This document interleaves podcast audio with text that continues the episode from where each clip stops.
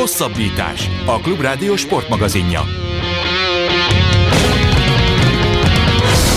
Nagyon sok szeretettel köszöntjük a Klubrádió hallgatóit, ez a hosszabbítás állandó sportmagazinunk. Német Dániellel és Rév Dániellel ezúttal a mikrofonok mögött. Két témával jelentkezünk a mai napon két olyan sorozattal foglalkozunk, amely a héten indul újra a koronavírus kihagyás miatt. Az egyik ez a labdarúgó bajnokok ligája lesz, a másik pedig a VTA Tour, tehát a női teniszezők sorozata.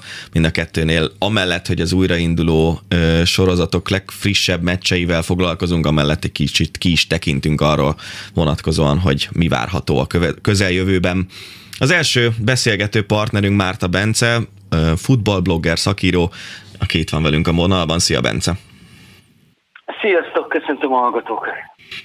Kezdődik tehát a bajnokok ligája, amit félbehagytunk ugye nagyjából március közepén, és egy elég érdekes lebonyolítási rendszert találtak ki az UEFA-nál az Európai Szövetségben, eh, ahol is a, azoknak a nyolcad döntőknek, amelyek félbe maradtak, megrendezik a visszavágóit azokban a stadionokban, ahol eredetileg is rendezték volna, mielőtt jött a járvány, viszont utána mindenki Portugáliába érkezik, Lisszabonba azon belül, és ott játszák le a negy negyed döntőktől kezdve a mérkőzéseket.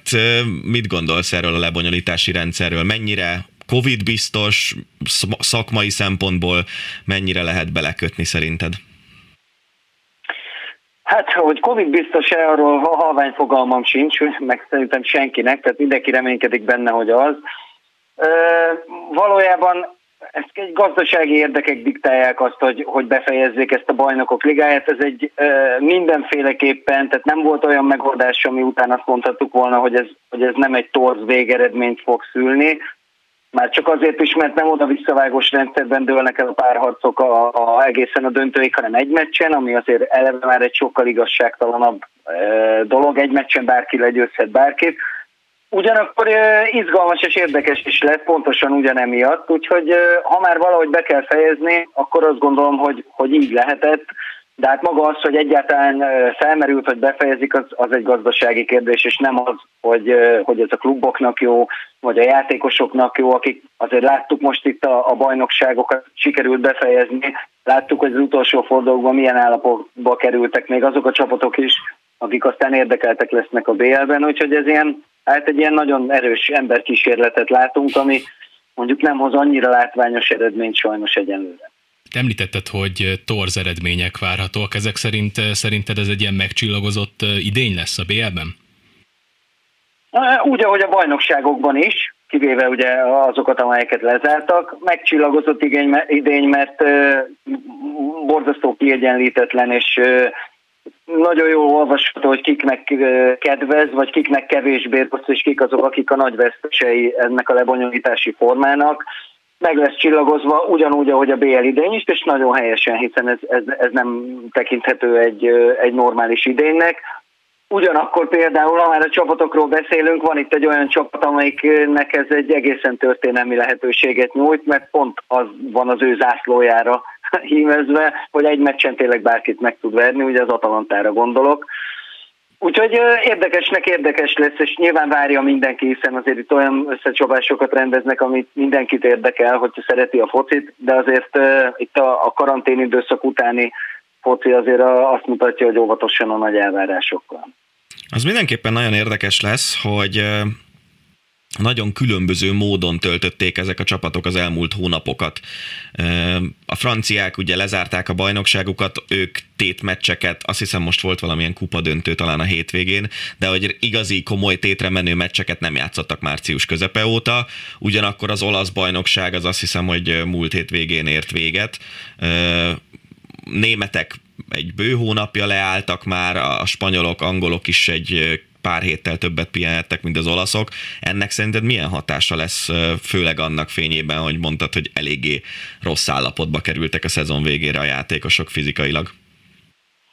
Hát igen, itt igazából az a kérdés, hogy, hogy, hogy mi a jobb. Hogy hosszú, hosszú időt lehet pihenni, csak erre a mérkőzésre kell koncentrálni, illetve ugye a francia Liga, Liga kupa döntő volt, és két olyan csapat játszott, amelyik érdekelt a bajnokok ligájába is, ugye a Paris Saint-Germain és a Lyon, 120 percig, és büntetőket rugdostak utána, úgyhogy mindenki kíváncsian várja, hogy melyik a jobb. Menetből jönni úgy, hogy igazából van csapat, amelyiknek tényleg csak egy pár nap pihenője van, vagy az a jobb, hogy, hogy egy hónapot mondjuk kb. be lehet osztani arra, hogy a, hogy a csapatok felkészüljenek a BL-re.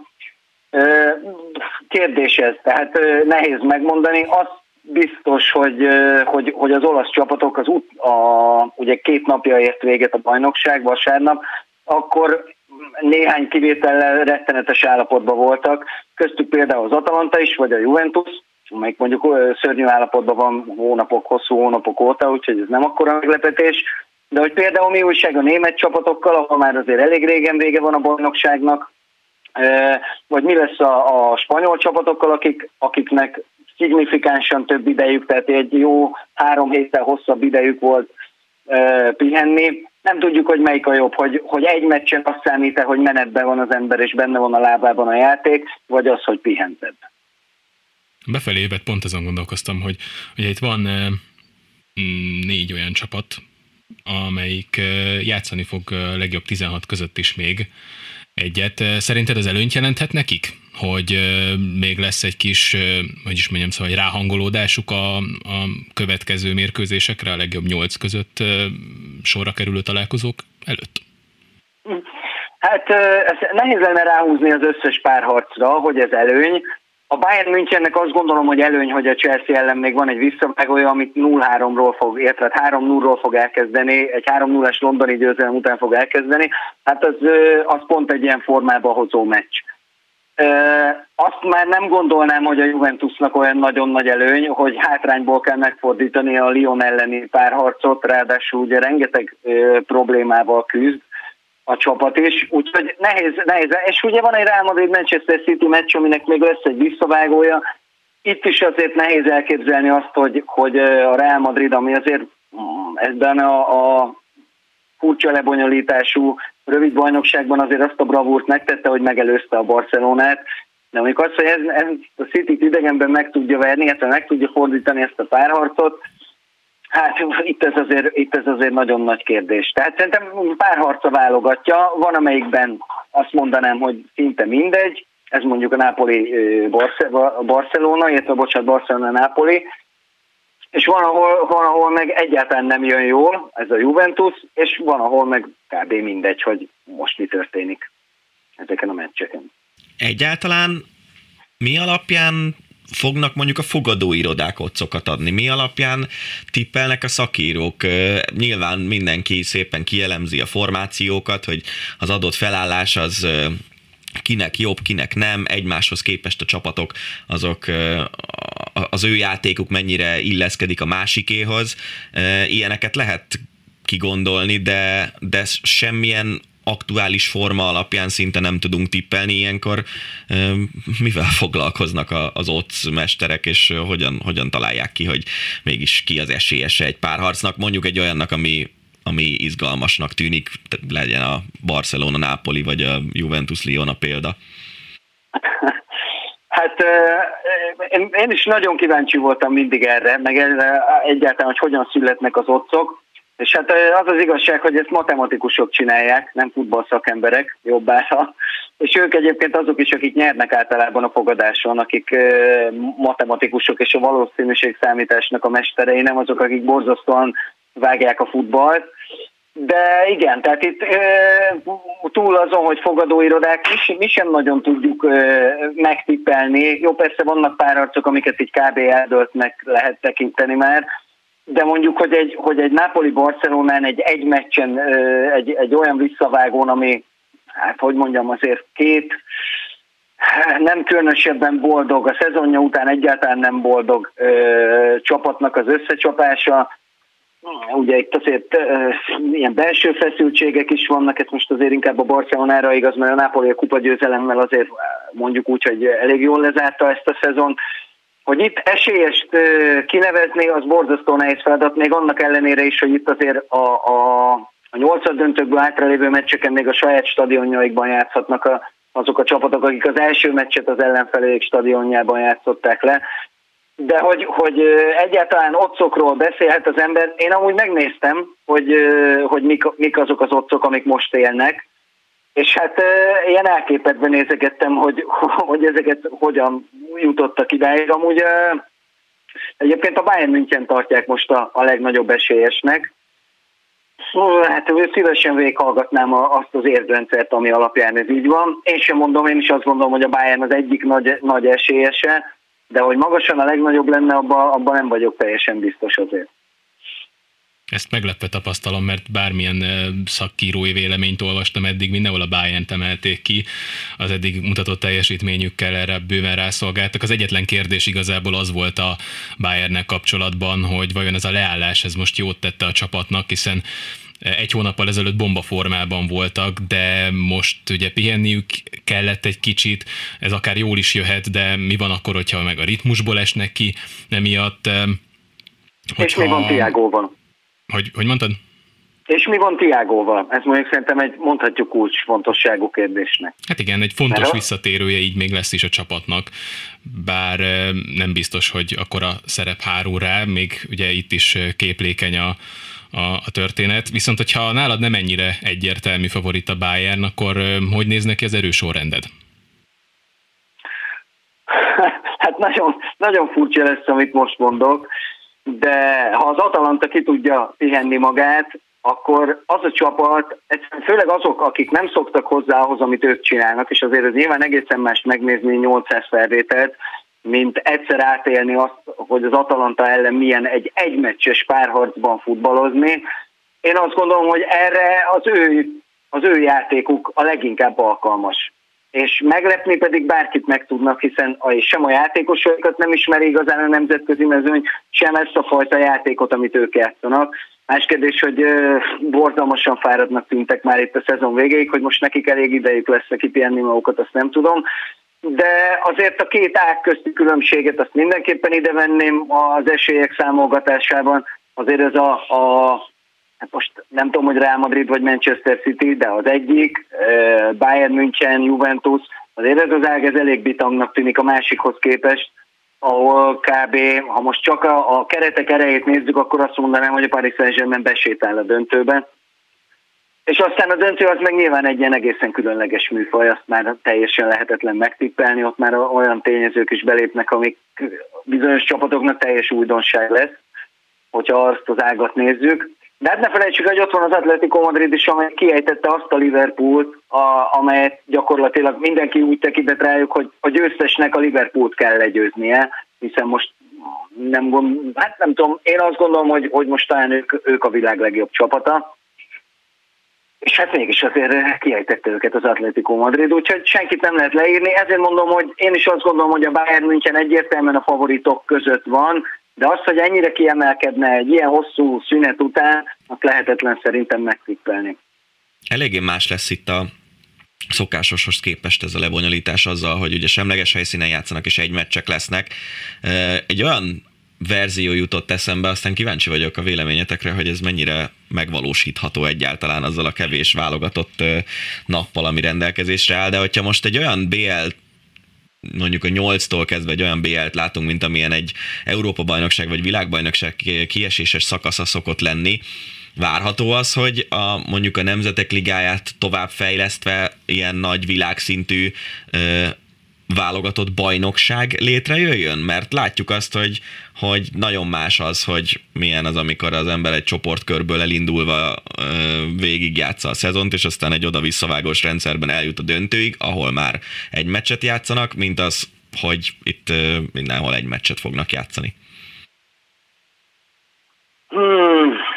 Hát ez egy érdekes felvetés, hogy, ez, hogy, hogy mennyire életképes ez az ötlet. Nyilvánvalóan azt, azt azért tudnunk kell, hogy a, a szerencsés eset az, hogy ez egy, ez egy rendhagyó szezon, ami egyébként nem csak ezt a szezont vágja gajra teljesen, és, és torzítja el az eredményét azáltal, hogy a lebonyolítási rendszer ilyenné vált, hanem a következőt is többé-kevésbé, ugye, ami meg már be van szorítva, tehát hiába kezdődnek később, és ugyanilyen feszült ritmus következik, plusz még ugye a válogatott meccsek is belépnek a képbe, mert aztán nem lehet a nyárba beletolgatni semmit, mert az Európa-bajnokságot is meg kell rendezni. Úgyhogy itt nem is arról van szó, hogy a jó megoldást keresik szerintem a, a döntéshozók, hanem a legkevésbé rosszat, mert jó megoldás nincsen. Hát a, a futbalisták és emberek, és az, ami mostantól kezdve, vagy mondjuk egy másfél hónappal ezelőttől kezdve egy éven keresztül történni fog velük, az, az konkrét emberkínzás, és, és azt gondolom, hogy, hogy, hogy sokkal több negatív hatása van, mint amennyi pozitív. Minden, itt mindent a, a közvetítési díjak és a, a sorozatot lebonyolító szervezeteknek a szponzori szerződései diktálnak, minden más szempont másodlagos, pedig hát láttuk azt is, hogy a visszatérés óta milyen minőségű futballmeccseket voltunk kénytelenek végig. Na jó, de közben meg azért ezek a játékosok, akiket te úgy fogalmaztál, hogy emberkínzás alá vetnek, amit azért talán egy picit erősnek gondolok, ezek a játékosok nagyon sok pénzt keresnek azokból a bevételekből, amik a tévés jogdíjakból a szponzoroknak köszönhetően beérkeznek a klubokhoz. Tehát gondolom bárki mondhatná azt, hogy jó, most én akkor egy évet kihagyok, és akkor fizetés nélküli szabadságra vonul. Hát sokan mondják is, hogy, illetve sokan, sokaknak a térszalagja mondja is, hogy köszönöm szépen, én egy évet kihagyok. Most végignézzük, hogy milyen súlyos sérülések történtek már most ebben az időszakban, amikor az elején vagyunk ennek az erőltetett menetnek. Nem azt mondom, hogy, hogy, hogy borzasztó a krokodilkönnyeket ejtek a futbalistákért, akik valóban elképesztő pénzeket keresnek, de közben meg nekünk se jó, ami történik, mert egy, egy, egy fáradt Ronaldo vagy egy fáradt Messi, az nem tudja azt a futballt nyújtani, amiért szeretjük őket, és amiért szívesen nézzük a, a meccseket, amiken pályára lépnek. Ez, ez, ez, ez nem a mennyiség, vagy bocsánat, nem a minőségnek a növekedése, hanem a mennyiségé, és nem is növekedés, hanem összetorlódásról van szó. Nem jó ez senkinek. Egyszerűen azért, azért történik minden, mert mert történnie kell, és a tévében ott kell lennie a futballmeccseknek, még akkor is, hogyha nincsenek nézők, ami már eleve tönkre vágja az egészet, és hullafáradt mindenki, ami meg a minőséget csapja tönkre. Mi, mi marad az egészből? Az, hogy látod a reklámokat, meg az odavetített ö, csapatlogókat, a teljesen hangulattalan lehetókon. Egy rosszabb lehetne, ha hálót leszednék a kapuról, mert az, az a futballnak a, a, a kegyelemdöfés, az utolsó halál, hogyha nincsen háló a kapun. Benne még egy gondolat fogalmazódott meg a mostani lebonyolítással kapcsolatban, méghozzá azt, hogy Amerikában teljesen bevett szokás az, hogy nincsenek oda-visszavágós párharcok, hanem egy mérkőzésen dől el, és mondjuk az adott csapatnak a mérlege határozza meg, hogy a playoffban hazai pályán szerepel, vagy pedig idegenben.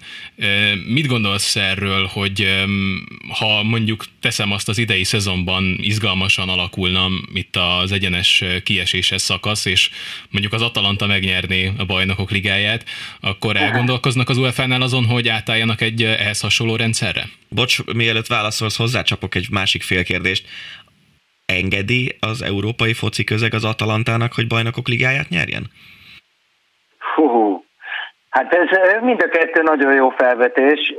Az Atalanta nem fogja megkérdezni senkitől, hogy engedik-e nekik. Ugye pont ez a lényeg ennek, hogy egy meccs, és ugye videóbíró van, tehát mm, hogyha az a kérdés, hogy működnek-e a háttérben olyan erők, akkor azt mondom, hogy ezeknek az erőknek a száma azért, azért most már mindenképpen visszaesett azzal, hogy tulajdonképpen sima az asztal.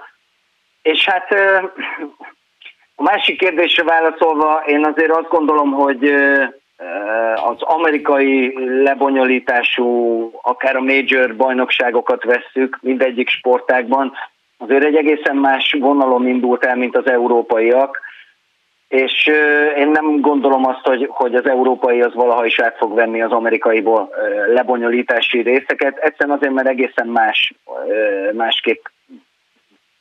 Ez az egész sport franchise rendszer, ami ugye egy, elindul egy ilyen egyetemi bajnokságokból, ez egy egészen más felépítmény, mint amit Európában a profi sportokban látunk, és nem csak kizárólag a futballban, hanem kosárlabdában, jégkorongban, kézilabdában is. Úgyhogy én ebben nem hiszek, az Atalanta B1 győzelmében ennél sokkal inkább egyébként. Mi az, ami... Legalábbis mi az, ami ennyire, tényleg most sok csapatról beszélgethetnénk, a Lipcsétől kezdve a Lyonon át, ami ugye a nagy Juventus ellen előnnyel várja a nyolcad döntő visszavágóját, de mégis mindig az Atalanta kerül vissza. Mi az az Atalantában, ami ennyire ilyen nem is sötét ló már, hanem annál sokkal, sokkal inkább reflektorfényben lévő ló ez. Mi teszi érdekessé ezt a csapatot számodra? Annyira kispolgár vagyok, hogy nagyon szeretem a meséket, és a, a szegény legénynek a története az így mindig különösen megérintett. És ha, ha végignézzünk az egész bajnokok ligája mezőnyén, a csoportkörrel együtt, már ott is azt láttuk, hogy az Atalanta 65 millió eurót költ egy évben.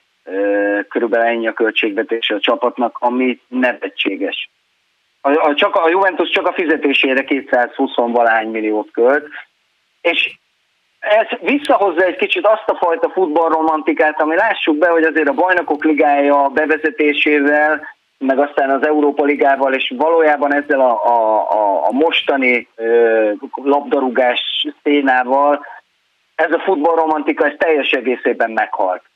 És az Atalanta visszahoz ebből valamit. Ez egy, ez egy kicsike városkának, egy kicsike csapata, ami egyszer csak egy, egy nagyon-nagyon szerencsés együttállás miatt összejött egy olyan társaság, ami, amiről kiderült, és ezt először ők maguk sem gondolták szerintem, hogy az európai szinten is működőképes lehet. Nem egy nagyon bonyolult, de, de nagyon sok ö, lelkesedés, szívet és lelket igénylő, és közben borzasztó erős lábakat igénylő taktikával rámentek arra, hogy, hogy a futball az játék, és ezek, ha, ha azt látod az Atalantán, hogy ezek tényleg élvezik, mosolyognak, és amikor elkapja őket, és elkapta őket két éve gyakorlatilag, hiszen már a tavaly évük is zseniális volt, hogy bronzérmesek voltak a szériában, tovább jutottak az Európa Liga csoport, nem, bocsánat, tavaly előtt volt. Tehát ez, ez, egy, ez egy gyönyörű futballromantikus mese, olyan, amilyet nagyon-nagyon ritkán látunk, olyan, mint a, a görögöknek a, az Európa bajnoki címe, ami mondjuk szörnyű volt nézni, de mondjuk így ebből a szempontból jó volt, vagy az angol bajnoki címet szerző kis csapatnak a története, vagy az FA kupában a négybe jutó másik kis csapatnak a története. Ezek, ezek szerintem annyira kikoptak, hogy az ember már, már, már borzasztó hálás, amikor egy, ilyet, egy ilyennel szembesül. Rohamosan fogy a műsoridőnk, úgyhogy még egy kérdést itt a végére. Ugye 13 év után először szerepel magyar játékos a Bajnokok Ligája negyed döntőjében, Gulácsi Péter személyében. Hogy látod a Lipcse esélyeit? Hát nagyon, először is nagyon boldogok vagyunk, hogy magyar játékos van, bízunk benne, hogy jövőre több lesz, van is azért elég jó esély. Másrészt azért szerintem kevesen voltunk, akik a Tatanem ellen ennyire egyértelműen esélyesnek láttuk őket, mint amennyire egyértelműen végül megnyerték ezt a párharcot. Ugye gólt se kaptak azért egy négy múra egy Tatanemet kiejteni, amely az előző idényben döntőt játszott. Ez azért egy gyönyörű eredmény. Nyilván a Lipcsével kapcsolatban azért független attól, hogy nekünk magyaroknak azért a két válogatott játékos miatt is különösen fontos, és hát közel áll a szívünkhöz. Azért maga a Lipcsei projekt az, az mondjuk nem feltétlenül mindenkinek a szíve csücske. Ugye ha beszéltünk az Atalantáról, ez pont a másik oldal, pont az ellenkezője, nem véletlen, hogy, hogy Németországban is ilyen közútálatnak örvend a csapat. De mi szeretjük őket a két magyar miatt, vagy a másfél magyar, vagy nem, nem kell szépen mondani, és hát borzasztóan drukkolunk Gulácsi Péternek, hogy menjen minél messzebb, mert uh, Gerozoli óta nem láttunk magyar, magyar játékost Európai Kupa döntőjében. Nem gondolom, hogy a Lipcse ott lesz, de azért örülnénk, hogyha így lenne. Visszacsatolva még az előző gondolatod, de az biztos, hogy ez egy szép romantikus lezárása lenne ennek az évnek, hogyha pont Bergámó csapata nyerni a bajnokok ligáját, de azért ez még nagyon messze van. Bence lejárt a műsoridőnek ez a része, úgyhogy nagyon szépen köszönjük, hogy rendelkezésünkre álltál. Márta Bencével beszéltük meg, hogy mi várható a labdarúgó bajnokok ligája újraindulása során.